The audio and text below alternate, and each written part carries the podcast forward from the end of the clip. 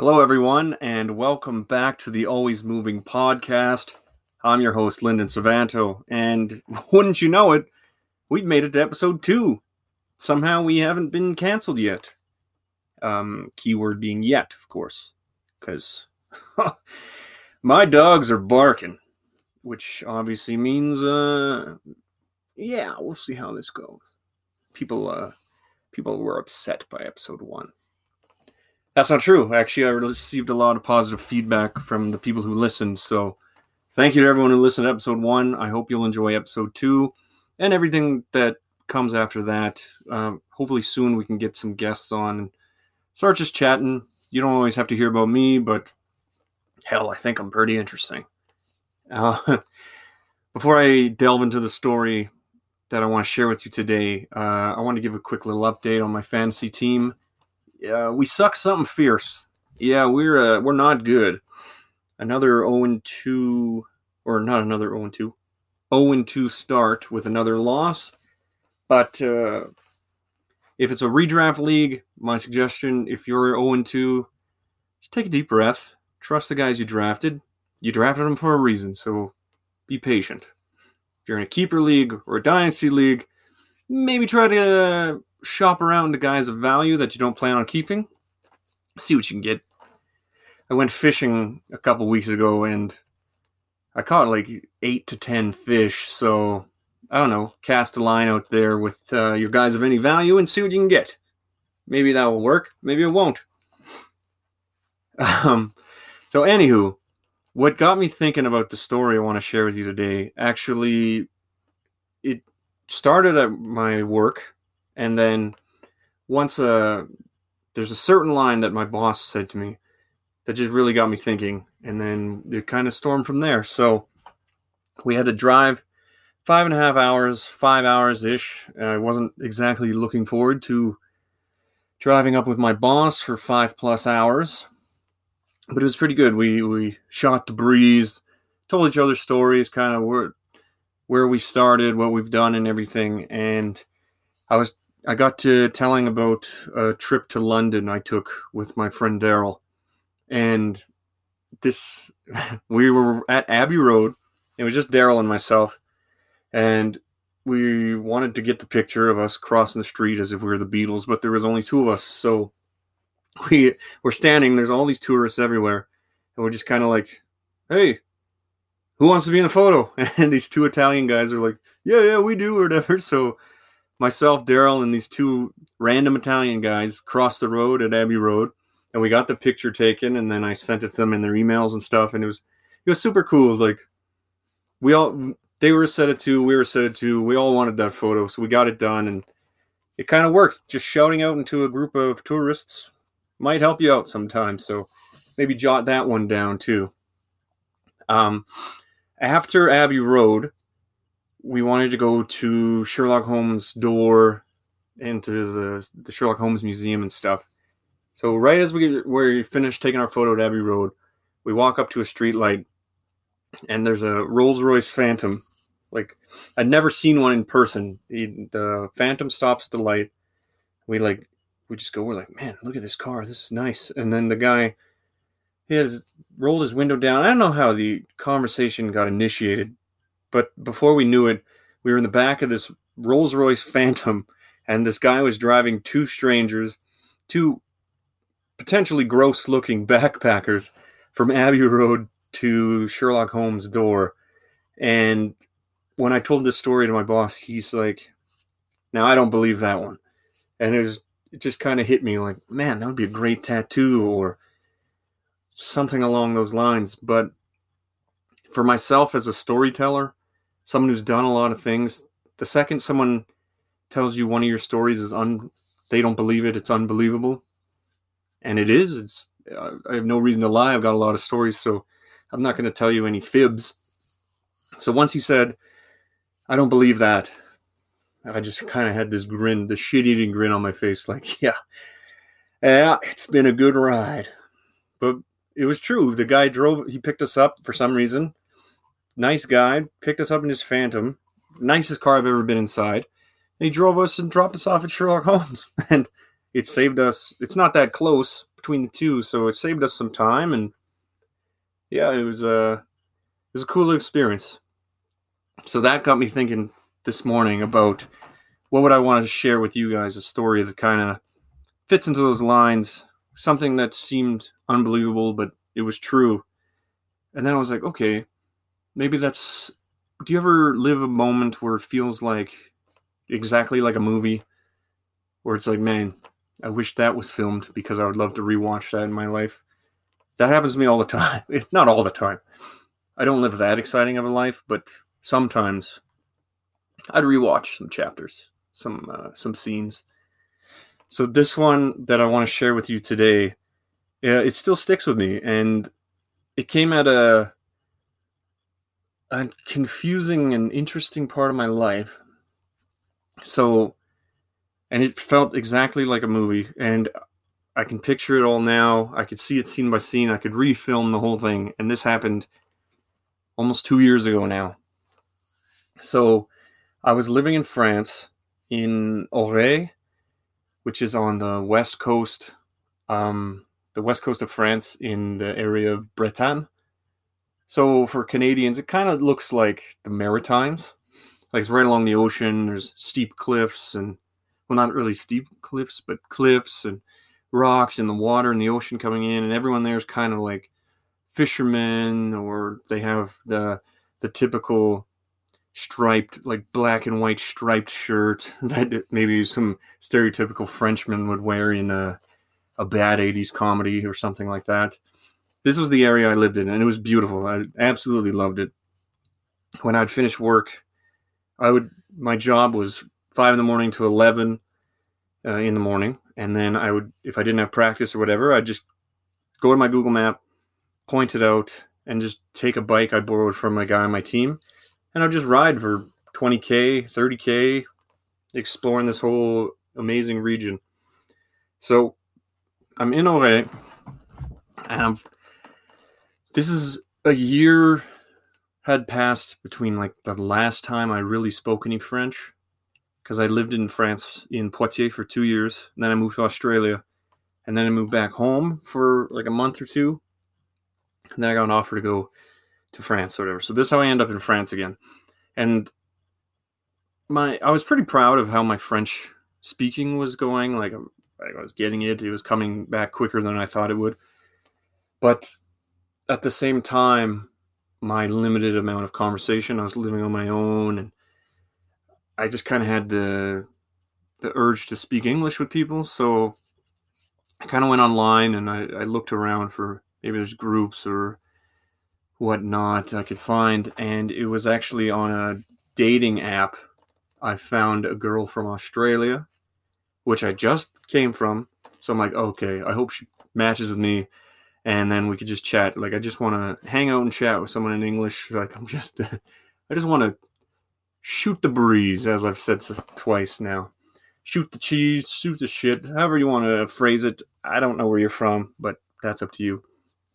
So anyway, we do match, and we just get to talking, and it was just, it was so nice. She had come from Australia to visit her mum in Quimper, so it's not overly far on the train, but she came to this area where I was to visit her mom for Christmas, and she just kind of was the same thing, like wanted to hang out with people and just kind of experience some more time in France with the people you can speak English with, but she spoke good French, so wasn't too much of a concern.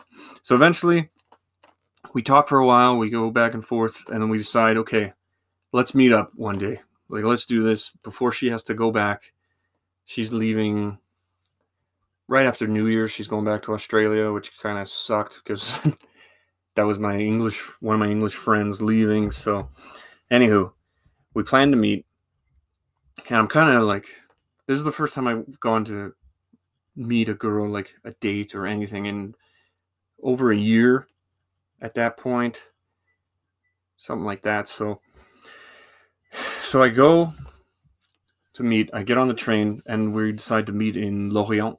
So it's like the biggest city that's closest to me.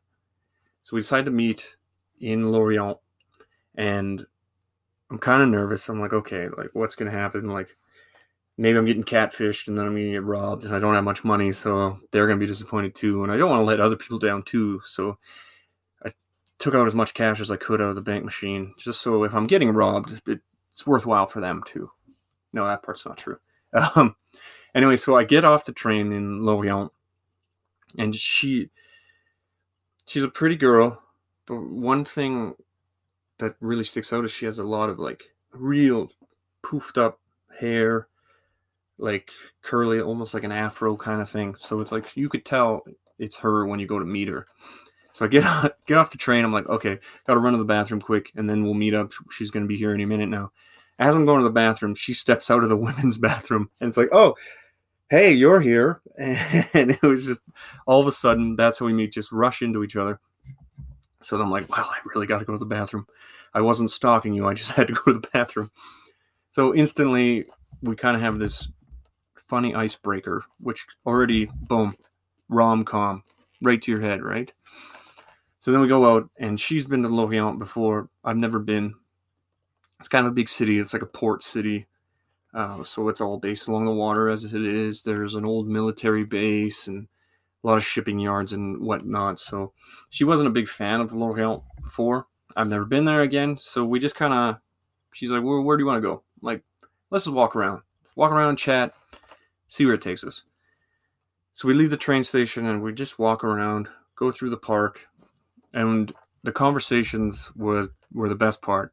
She talked about her studies and political sciences, where she's been. She's been traveling around the Middle East and we talked about Australia. And then we go through this park, and uh, I'm like, okay, here's the part I'm going to show off my uh, expertise here. We get to like a, a playground with like the rubber ground.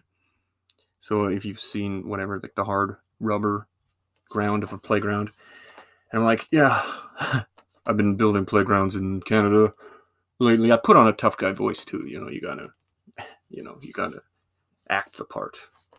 but uh, so I'm like, yeah, you know, this stuff's kind of kind of sucks to put out there, and if it rains, then it'll bubble up, and it doesn't really stick. And she just like bursts out laughing. And we both just burst out laughing because it's like, who gives a shit? This is stupid rubber. Unless you're building playgrounds or you own a school, who cares? So we share this laugh. We're talking about it, and then she constantly throughout the day would bring it up randomly, like, "Oh, how is like laying this? What's going to happen if it rains on this?" And it's like it was good. It felt it felt really nice, and so then we went for a crepe in the town, in the city. We we have a crepe for lunch. then we're just like let's just keep walking around. This has been fun, and the our conversation ranged from gun control, comparing it to Canada, France, Australia, and then just always obviously you look at the U.S. when you talk gun control, and like, well, this how it is here, this how it is here, like what are they doing here? And then immediately after goes into PlayStation 1 games we played as kids. So she's playing like Harry Potter and these games coming up, and I'm like, oh, Bugs Life or Crash Bandicoot, and then we're just talking video games, which was super cool. So then the we stumble across, we come across the path, and it becomes this old abandoned like military barracks and it's all locked up. And There's big walls around this fort, essentially. So we walk down by the wall. I'm like, hey, maybe we can get in this. Like, let's let's live dangerously. Let's go inside. And she was she was skeptical the whole time. She's like, what if they think we're terrorists and then we get deported and we can't come back to France? And I'm like, well, this never crossed my mind for a second, but I guess you know that's a thing. So we go, we come around the water to the back of this fort, and there's like a short fence, and we we have to climb up. So I had I would have to help her up, get up and over these not overly tall concrete walls, but they were they're not just the most subtle, easy wall to climb over. So anyway, she's like, she's contemplating like, I don't know if we should do this. Like we can get in trouble trespassing, and then they might think we're something else because it's a old military base or whatever it is. And I'm like, hey, we're here. When when's the next time you're gonna be in Lorient with me? Let's let's do this. Let's make it crazy. Let's go. So she ponders it for a bit. She kind of almost like do does that like chew on her finger type thing, doesn't chew on her fingers because she's not gross. And then she's like, you know what, fuck it, let's do it. I'm like, okay. I climb up the wall. I'm first one up and over, you know, just in case there's trouble on the other side. I can protect us or die, one of the two. so I climb up over the wall and then I put on my hand, Aladdin style, and she grabs it. I didn't say trust me, but we we knew that line was in the atmosphere. Like we knew. So I pull her up. We go up over the side, and it's this old abandoned place. There's all these smashed in buildings, graffiti everywhere, like anarchy A's paint spray painted on the walls. We're going like, oh, this is pretty cool, but it's also like kind of creepy because maybe there's crazy homeless people or these anarchists are gonna eat us alive. Whatever's gonna happen. So then we're going, we're walking around these abandoned buildings inside this old military base. And then you just hear like kind of some rocks move.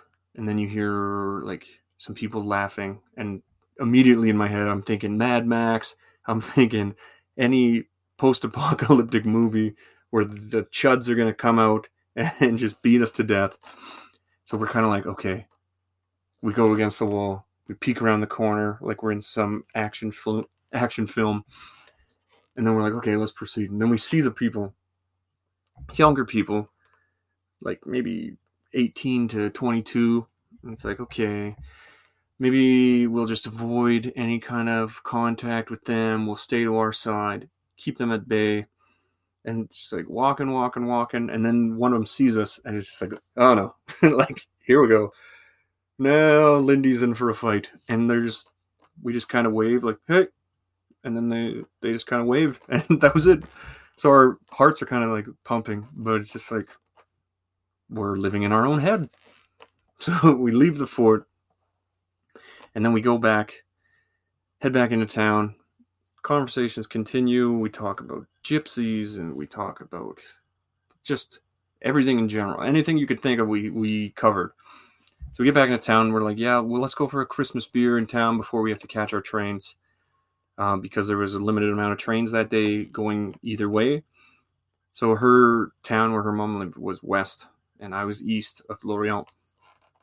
And so we go to this bar in kind of the heart of Lorient. There's the Christmas villages, the traditional European Christmas villages set up. There's a skating rink, there's rides, there's the the roasted macarons and the the heated the mulled wine so we were like, okay, we'll go to this pub and we'll just chat a bit, get a beer, and then we'll just see how it goes.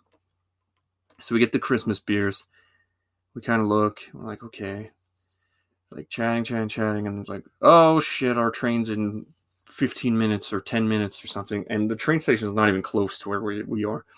So then we're panicked. We're like, oh, okay, I gotta pay. Like, gotta pay. Like, you start going because your train's first and whatever. So she starts running, and then I go to pay for the drinks, and then I burst out running, and then eventually we're both sprinting down different roads of how we're gonna get to this train station, and then we cross paths in the middle of kind of like a main street. She comes off some side street, and then we're both sprinting up the middle of this path. Well, not path, like a main road. And there's just families out enjoying their Christmas, and we're in full sprint trying to get to this train station.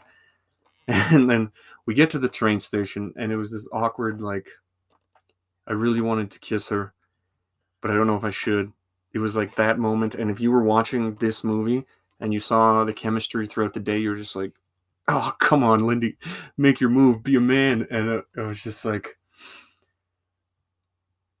she got on her train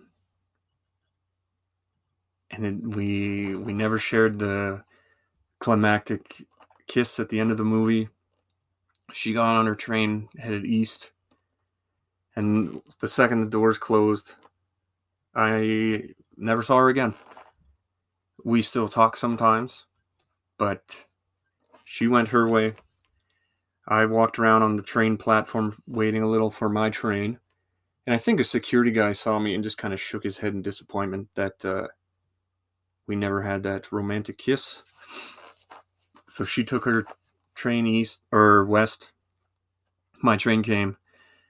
I headed east back towards Auray. And the whole time I'm sitting on the train, I'm just like, man, what an incredible day. And still one of the best days, just days of my life. Not because anything extraordinary happened, but because something extraordinary happened. because it was it was simple. But at the same time it meant a lot to me at the time. The first time just spending a day with a girl after uh, a relationship ended and we just it was christmas i was living in france barely speaking english ever and she got on her train and went west and i got off at the train station in Auray and my phone was dying. And i'm just like like i have to call her or i gotta talk to her or something. And then my phone died. So my my apartment from the train station is probably like 15 20 minute walk. And the whole time i'm just i've just got this excitement. I just want to sing and i want to sing and do 360s spinning with my arms all the way out twirling in the middle of the road. And i just felt so good. And that is why i never went back to lorient again um, it was such an incredible day and it went perfectly. Kiss or not at the end, I think it's even better that it never did happen. Because there's always that question of what if, you know, what if? What if Linda, you just went for it? But uh, it was the biggest city near me, and I was always exploring places, but I made it a mission to never go back to Lorient unless I'm going to meet her there. And if that's not the case, I spent one day in Lorient and it was magic. And that was a damn movie. it just felt like a movie. Everything about it. I go go home, sit in my apartment. I sit down on my couch. I don't even plug my phone in. I just sit down on my couch and I just kind of big grin big smile on my face, and it was it was a damn Christmas miracle. so anyway, that's where I'm gonna leave it for today. That has been episode two of the Always Moving podcast. Thank you for listening. If you made it all the way to the end, I'd love to hear your feedback, any questions, anything from there. If not, this has been your host, Lyndon Suvanto and let's keep this thing moving.